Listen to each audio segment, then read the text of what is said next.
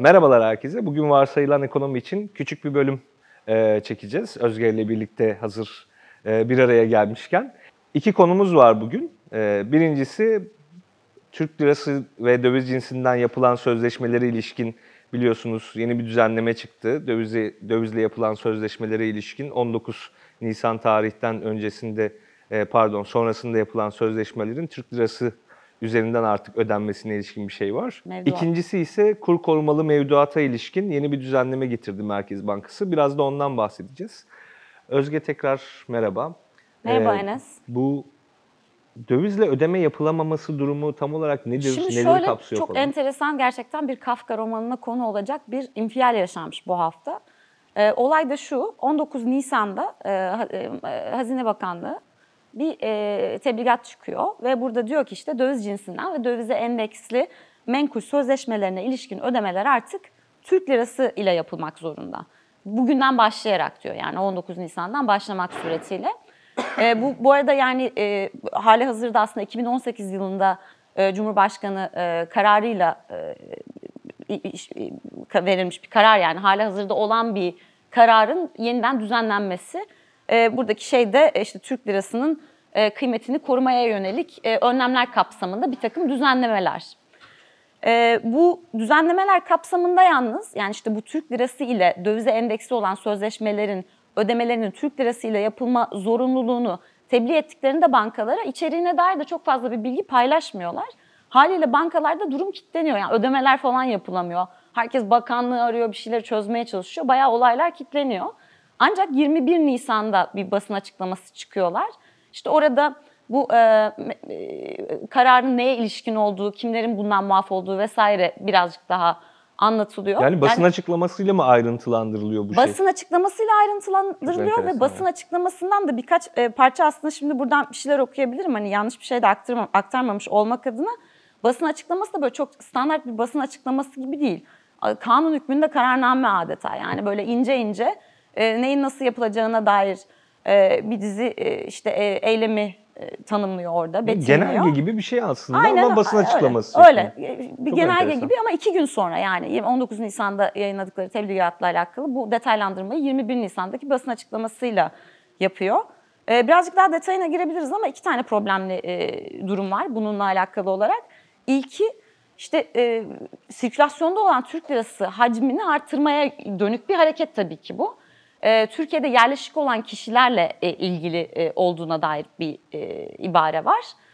Ama orada da mesela ilk başta 19 Nisan'da bunu yayınladıkları zaman sadece Türkiye'de yerleşik olan kişilerin kendi aralarında yaptıkları sözleşmelerle mi ilgili, yoksa Türkiye'de yerleşik birinin, bir ihracatçının mesela yurt dışındaki yerleşik biriyle yaptığı sözleşmeleri de kapsıyor mu vesaire, bu tip detaylara dair çok fazla bir bilgi çıkmıyorlar 19 Nisan'da ilk çıktıkları zaman. Yani bayağı bildiğin yarım yamalak aslında. Çok yarım yamalak. Nasıl işleneceği, yani süreci nasıl işleyeceğine ilişkin hiçbir fikir vermeyen bir düzenleme aslında. Yani bankada ödemelerle alakalı prosedürleri kilitleyecek kadar bir muğlaklıkta çıkıyor yani. O gün bankalar karar zaten ağladı ve bayağı aslında olay oldu, yani ödemeler yapılamadı. Bazı bankalar yaptı ama belli belgeleri imzalattı. Bazı bankalar hiç riske girmedi, böyle bir şey yapamayız dedi. Öyle. Daha sonra bazı muafiyetlere değiniyorlar burada. İşte Türk Silahlı Kuvvetleri, Güçlendirme Vakfı şirketlerinin mesela muaf olduğunu deklar ediyorlar. Sanırım savunma sanayi projelerinden dolayı falan. Öyle. Bir de işte Türkiye'de yerleşik olan kişilerle yurt dışına yerleşik olan kişiler arasındaki sözleşmeleri kapsamadığı, değerli taşlar piyasasını kapsamadığı ve asıl en önemli olan bence, yani olayın hukuki boyutu düşünüldüğü zaman kısmı da şu ki 19 Nisan öncesinde yapılan sözleşmeleri kapsamadığı bilgisi de 21 Nisan'da geliyor.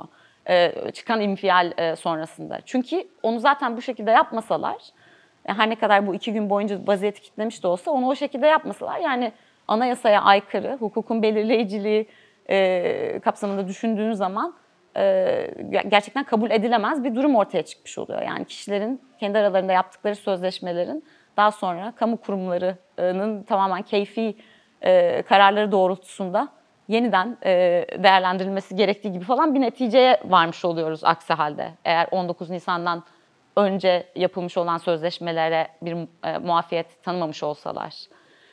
Böyle bir durum var. Şimdi şeyi konuşabiliriz. Yani böyle bu sana da söylemiştim. Bir yangın var Türk lirasıyla alakalı. Bunu tükürerek söndürmeye çalışmak gibi bir şey bu aslına bakacak olursan. Ya sorunun hep temeli aynı aslında. Yani bu faizi artırmayalım da nasıl bu Türk lirasının kullanımını öyle artıralım, değerini artıralım, nasıl yeniden işte bir tasarruf makinesi haline getirelim, aracı haline getirelim. Yani bunu yapabilmek çok zor. Yani Türkiye'de şu an tasarruf edeni cezalandıran bir sistem var. Enflasyon zaten buna hizmet ediyordu. Üstüne bir de enflasyonla bu resmi politika faizi arasındaki fark 50 puana, 500 puana kadar çıkmış. Yani %50'lik bir fark var. Böyle büyük bir zarar aslında. Yani tasarruf edeni ceza... Bu o kadar çok şeye sebep oluyor ki tasarruf araçlarının hepsi elinden alınmış bir toplum. Aynen. Gidiyor adam arabaya yatırım yapıyor, eve yatırım yapmaya çalışıyor, arsaya yatırım yapmaya çalışıyor. Yine üretken olmayan şeylere yatırım dönüyor. Normalde bu faiz mekanizması neden vardır? Ya bu çok basit bir süreç aslına bakarsan. Tasarrufu olan bankaya devretsin, karşılığında belli bir ücret kazansın. Banka bu tasarrufu kredi ihtiyacı olana versin. O adam da o krediyi alsın, üretken bir şeye dönüştürsün ve para kazansın. Banka da buradan aracılık yaptığı için mevduata ödediği faizle krediden aldığı faiz arasındaki farktan para kazansın. Yani süreç bu. Parası olan bankaya verir, para ihtiyacı olan bankadan alır. Banka aracılık yaptığı için para kazanır, paraya ihtiyacı olan o parayı alır ve iş kurar. Ödediği faizden daha fazlasını kazanacağına inanarak bunu yapar. Sen de o an o parayı değerlendirmiş olursun boşta duracağı yerde. Eğer üretken bir faaliyet yapmıyorsan. Şimdi Türkiye'de bunun tamamen yıkılmış durumda bu. Bu sistem tamamen yıkılmış. Tüm kredi mekanizması devletin üzerine çullandığı bir şey haline geldi ve tamamen devlet politikası olarak tasarruf eden cezalandırılıyor. Öte yandan kredi almak isteyen o kadar etkin bir şekilde kredi de kullanamıyor. Bu süreçte bankaların karlılığı inanılmaz derecede artmış durumda, hiç olan bir şey değil bu. Ve şimdi bunun üzerine senin bu eklediğin şey, aslında yayının başında da demiştik, ikinci konumuz olan şeye geliyoruz. Kur korumalı mevduata geliyoruz. Şimdi bir yandan da Merkez Bankası öyle bir şey yaptı ki bunun üzerine kur korumalı mevduata geçiremeyen bankaları, yani bankalar mudilerini kur korumalı mevduata geçirmeye ikna etmek durumunda. Eğer geçiremiyorsa, belli bir oranın altındaysa daha fazla zorunlu karşılık ayırmak durumunda artık bu döviz tevdiat hesaplarında duran paraya göre.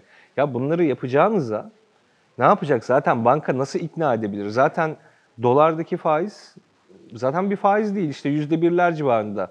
Dese ki faizinizi sıfırlarım, işte Türk lirasına geçin, zaten bir faiz kazandığı yok dolardadır an insanın. Bunu geçirmenin tek yolu böyle ani şoklar, şunlar bunlar falan değil. İnsanların Türk lirasına yeniden güven duymasını sağlamak. Zaten adam dolardan faiz kazanamıyor. Onun faizini düşürsen ne olur? Türk lirasına da yatırsa Türk lirasında da faiz kazanamıyor. Niye Türk lirasına geçsin? En azından der ki doların değeri artabilir, orada kalsın der. Ya Türk lirasının faizini işte daha makul bir seviyeye getireceksin ki adam dolarını bozup geçsin. Ya da Türk lirasının değerinin düşmeyeceğine güvenip geçsin. Şimdi siz bu iki mekanizmayı da işletemiyorsunuz.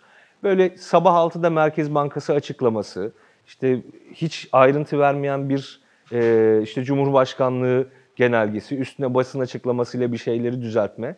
Yani şu an bankalar işte bu tebliğin açıklandığı gün işte cayır cayır sürekli maliyi, şunu bunu falan arıyordu. Yani nasıl yapacağız, nasıl edeceğiz falan, böyle hani vergi dairelerinden özelge alırsın ya kendi durumuna ilişkin, işte bir soru sorarsın. Sürekli böyle bir her bankaya özelge verme durumu gibi bunun nasıl işleyeceğine dönük açıklama yapıyorlardı. En son bir basın açıklamasıyla düzelttiler. O kadar garip bir sistem ki yani artık bunu hiç işlemediği çok açık. Geçtiğimiz 2 sene içerisinde seninle tekrarladık. O kadar fazla artık tekrarladık ki ben gerçekten bunu tekrarlarken utanıyorum. Yani aynen, bunu artık dile getirmekten.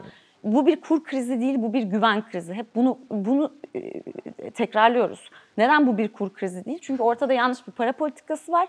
Bunun yanlış olduğunu herkes biliyor ama bu yanlış olduğu halde bu istikrarla devam ettiriliyor. Bunun neticeleri de çok prosedürel, uygulamalarla alakalı ufak tefek değişikliklerle Ve hiç öngörülemez bir şekilde aslında düzeltilmeye çalışılıyor.